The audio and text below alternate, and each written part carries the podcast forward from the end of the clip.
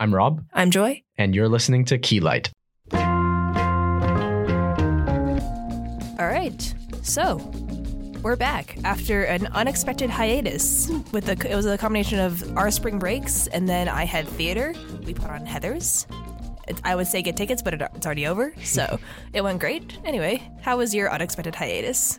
It was good. Uh, very busy. This has been my busiest semester so far, actually.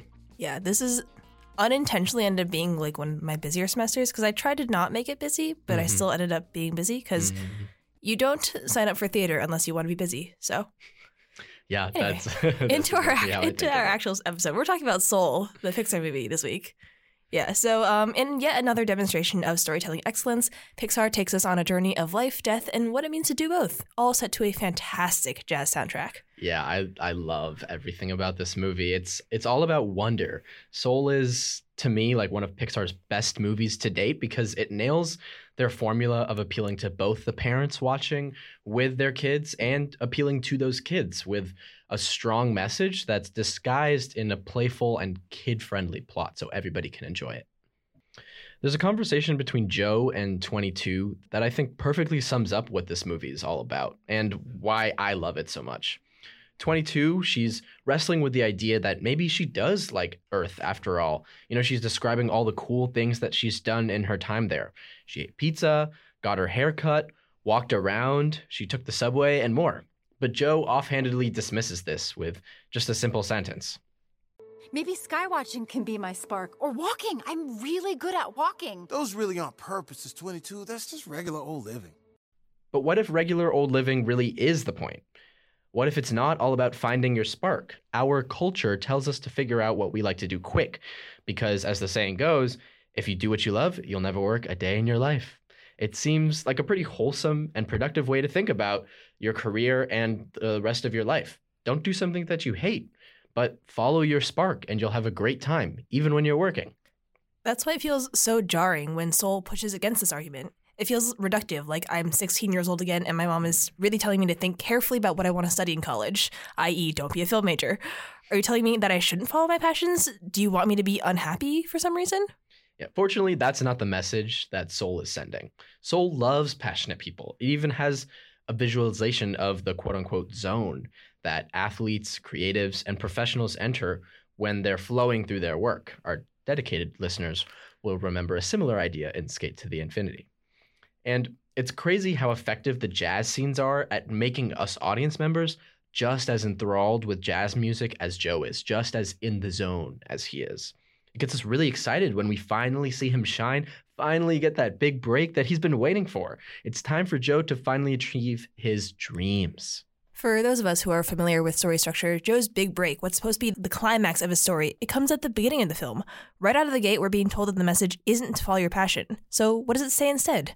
Well, there are two ideas related to passion that the movie presents as counterarguments. One of them is that actually, following your dreams and reaching them isn't as amazing as it seems. Near the end of the film, Joe seems to have gotten it all. He has his mother's approval, he kills it at his gig, and he even finally has a source of steady income doing the work he loves. And then he goes back home and feels exactly how he did the day before. Back when he was just a band teacher, looking for gigs, feeling aimless and normal and unfulfilled. What the heck, Joe? You should be happy. You know, stop feeling sorry for yourself. You got your dream. That moment when Joe finally achieves his dream and it doesn't feel like he expected it to, that part is very real and very scary. Because what good is chasing a dream if achieving it doesn't feel good? But in the same way, what good is chasing a dream if once you achieve it, there's no one to share it with? You can celebrate, sure, but devoting your entire life to a single moment is a lot of pressure, and there's never going to be anything that feels like a pinnacle, especially if whatever you're obsessed with is the only thing bringing you happiness and fulfillment. In a lot of fiction, whether it's movies, books, or comics, the protagonist achieves the goal and feels happy, and then it ends. Soul could have ended right there in that jazz bar with Joe bowing to a standing ovation that included even his mom, who was doubting him. But the movie keeps going, revealing the truth about those sweet moments that they're just moments. It came, but now it's gone. And that is just depressing, man. It brings a sense of realism to that follow your dreams narrative, or at least it shows us the aftermath of following one's dreams. It's a beautiful moment, but what's the next step? Definitely. But Soul isn't about blowing up that idea and leaving everyone confused. The second counterargument to blindly following passion is a slightly more complicated solution that is a true path to happiness regular old living. Yeah, that clip that we played at the beginning. That's just regular old living. That's the secret. It feels odd, almost. How can regular old living be the answer? How can regular living be more important than following one's dreams? Well, first, let's clarify what regular old living means here. It means living in the present so you can witness all the small, ordinary things that are actually really meaningful. And I don't think the movie is trying to say that being present is more important than following your passion, but instead that too often we completely neglect living in the moment and take for granted the amazing things that happen every day. Like,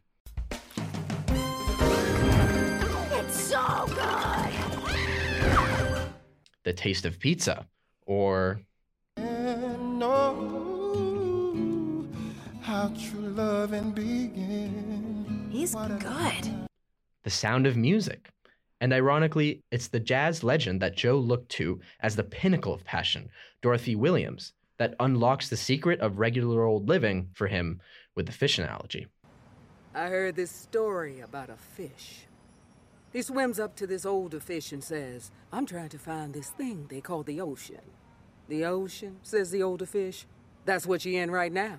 This, says the young fish, this is water. What I want is the ocean. The story is saying that all along, the thing the younger fish was searching for was right in front of him. That applies to the search for meaning in life. It's found every single day in those small moments that add up.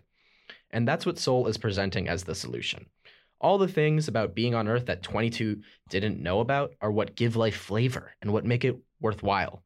Passions are cool and make life more interesting for sure, but too much focus on reaching an arbitrary goal for that passion sucks the air out of everything else, only sets up a disappointing aftertaste. And it takes time to learn to notice these small things. I'm sure we've all had someone in our lives tell us to stop and smell the roses. This entire movie is an extension of that phrase.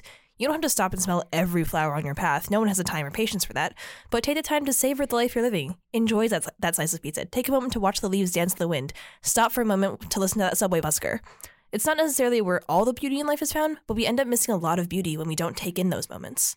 Exactly. And what I really like about this idea is that your happiness isn't connected to any one thing.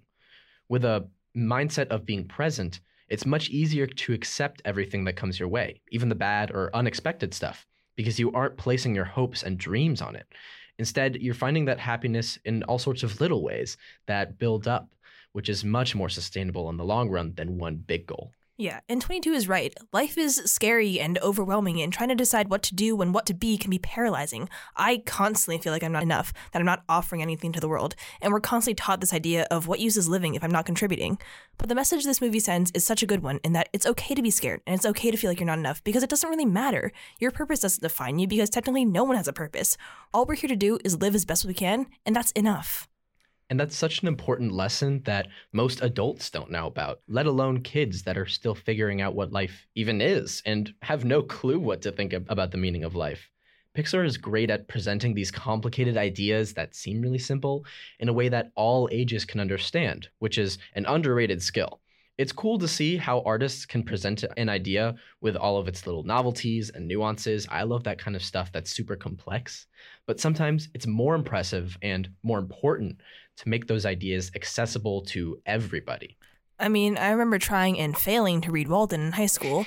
I'm, you know, and though we can extend on my extensive thoughts regarding Henry David Thoreau later, point is, this concept that little moments should be valued has been written about a lot, but putting in movie form, particularly a kid's movie, makes it a lot easier to digest. And in a world that's already so hard to understand, this film is such a rare and beautiful gift.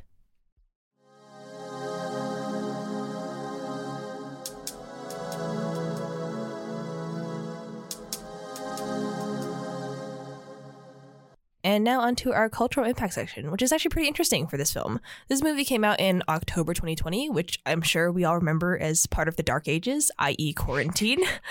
I think they released a trailer, uh, maybe I think like a year before, and I was genuinely really excited to see it. I love a good Pixar film, as we all do. And while I don't know that much about jazz, the soundtrack really drew me in. And then, obviously, global pandemic hit. We were all stuck at home. I watched so much Netflix, I think I permanently rotted away some brain cells. and then I did the same with Hulu afterwards. So Soul actually ended up being one of those movies that kind of slipped through the cracks, and I never ended up seeing it until we had to watch it to uh, prep for this. Upon actually watching the film, I was floored at how culturally relevant it was, both then and now. I think as a society, we're kind of in a bit of a turning point where we're all reevaluating our own worth and what we really want to be bringing to the world. We were all stuck at home for two years, and in that time, I think we all learned how to really savor those small moments because the bigger moments just couldn't happen for health reasons. And we've kind of kept that mindset alive. I know I really value the time that I take, like going outside, going on walks, and like really savoring the environment around me. That's something that's really important to me now. Joe in the movie goes about life in a very limited way, but I don't think he was wrong for it. It's really easy to get caught up in one's dreams, to follow it to the point of obsession, or to do that with your career. I've definitely done that. I still find myself doing that. But both the movie and the pandemic, I think, have taught us that there's more to life than just our passions. It's okay to just take time to be human, and that's a really good thing. Yeah, I agree. I think it's the fact that it wasn't a theatrical release. It came out, I think, straight to Disney Plus is a great connection to the message of the movie. Um, as we mentioned, 2020, it's uh, one of the more recent Pixar movies, and I'd say it's also one of the better ones, if not the best. I'd say it's up there with WALL-E um, and Up. And oh, two classics that Yeah. we'll, we'll we might end up discussing those. I'm a big fan of those. uh, yeah, you know, if you if you go through Pixar's catalog, then you realize, wow, these are really good movies. They consistently put out bangers yeah, every time. there are there are some flops, but I this is totally side note. I recently watched Coco as well because I was like, wait, I Had you- forgot this movie existed. Had you never seen it? No, no, no. I I Oh, good. rewatched it. Okay. Don't worry. I rewatched Coco and I was like, damn, this movie is so good. So if you just get to Soul and then you see the rest of their Pixar movies, feel free to just keep watching them because they're all good. But like I was saying, I think this one is one of the better ones for a couple of reasons. One, it came out, like Joy mentioned, at such a culturally relevant time for that message. Another reason is the animation is just wild. Like Oh, it's The- so good. the The, art style is fantastic. the detail that they were able to bring to the city was just so cool. Sometimes, in my opinion, stuff that's animated looks better than stuff in real life, Oh, and so Soul is a great example of that. Like you know the the picturesque image of like New York City, like that's exactly what I would want. Like that's the image of New York City in my head. Like obviously it's a little bit dirtier than that and all the other stuff, but like that's just amazing animation. And the kind of I don't know, this pop just popped in my head, but like the oppressive presence of the buildings when 22 like sort of sees the city for the first time, like it's Mhm. hard to capture that with like a camera and like real life, but animation you can like have buildings bend and loom and like it's just so good. Yeah, no, it's they that that's what they're known for is their anim- one of the things is their animation and I think this one just knocked it out of the park even better than they've been doing before. Um, for me, I have a huge personal connection to this because I've when I started college, like I got into meditation and being more mindful of trying to be more present, you know, like that kind of stuff that the movie talks about a lot. So that's why this movie hit hard for me. Um, both times I watched it. Um, yeah, like that's been a journey that I've been going on, you know, trying to worry less, not even just worrying though, but like creating narratives in your head. You know, it's really easy to get caught up in what you think are patterns or thinking about the past and the future, but the present is where you find those small little moments like the pizza or the way the light hits the wall of your dorm when it's like golden hour, you know, for those like 5 seconds of like orange light. I think for me meditation and being mindful has been a really important part of my life recently. So this was a great connection to that. Um, for Pixar and the broader cultural impact, this was the first black lead uh, in Jamie Foxx. Heck yeah. So that was good was job, a, Pixar. yeah. We're, we're getting there slowly. slow, slowly getting there, slowly getting there. Um, but yeah, that's just a nice uh, milestone for them. And from what I read, obviously I'm not African American, neither is Joy, but they did bring in a lot of resources to make the music and the experiences like of the barbershop and all the things that uh, Joe's apartment had. Like that was all done by African American um, directors and creative producers to make sure it felt authentic to the African American experience. So I don't know if that was um, exact, like it was wildly successful, but I really appreciate that they made the effort for made the effort to bring people in who actually knew that kind of stuff instead of just having you know white people. try And one of the writers is black. Yay! I would. I just went on IMDb real quick right now. One of the writers is black, which Yes. I think helped a lot with the story. yeah yeah i think they probably realized especially with all the stuff that happened in 2020 hey maybe we should really do the do the right thing and actually have a movie about black people be written by black people so yeah, I think good for them. after Disney and Mulan, the Mulan live action, because that was written by white people, and I think you can tell. anyway, we're Oh, getting a little off topic, but that's fine. Basically, lots of cultural milestones, great message, fantastic movie. If you haven't seen it, what are you doing here? Go watch it because we just oh, gave major it. spoilers. But yeah, go watch it. Not just because of spoilers, but also because it's a really good movie. All right, and we're back for everyone's favorite section that we do prepare for now. Yeah, Mhm. we we actually did sit and discuss what our songs were this week. Oh, yeah. So for mine, uh, I chose "Eat Your Young" by Hozier off of his new EP because guess who got Hozier tickets? It's it's me. I got Hozier tickets. It was great. It's expensive, but so worth it. Anyway, Rob.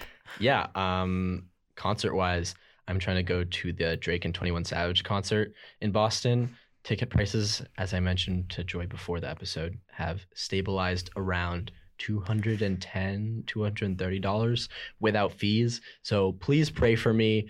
I pray Um, for your bank account, not you.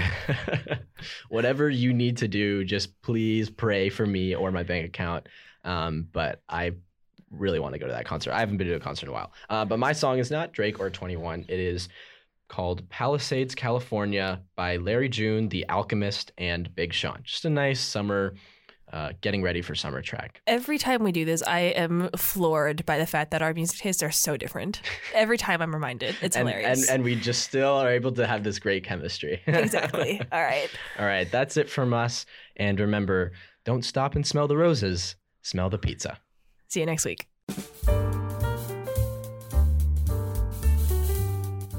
This episode was written by Joy Gu and Rob Pereira. Also edited by Joy Gu and produced and mixed by Rob Pereira. Special thanks to the BU School of Communication for their studio and to Northeastern University. You can find Keylight on all podcasting platforms and make sure to be notified of new episodes by following our Instagram and Twitter accounts, both at Keylight Pod. Thanks.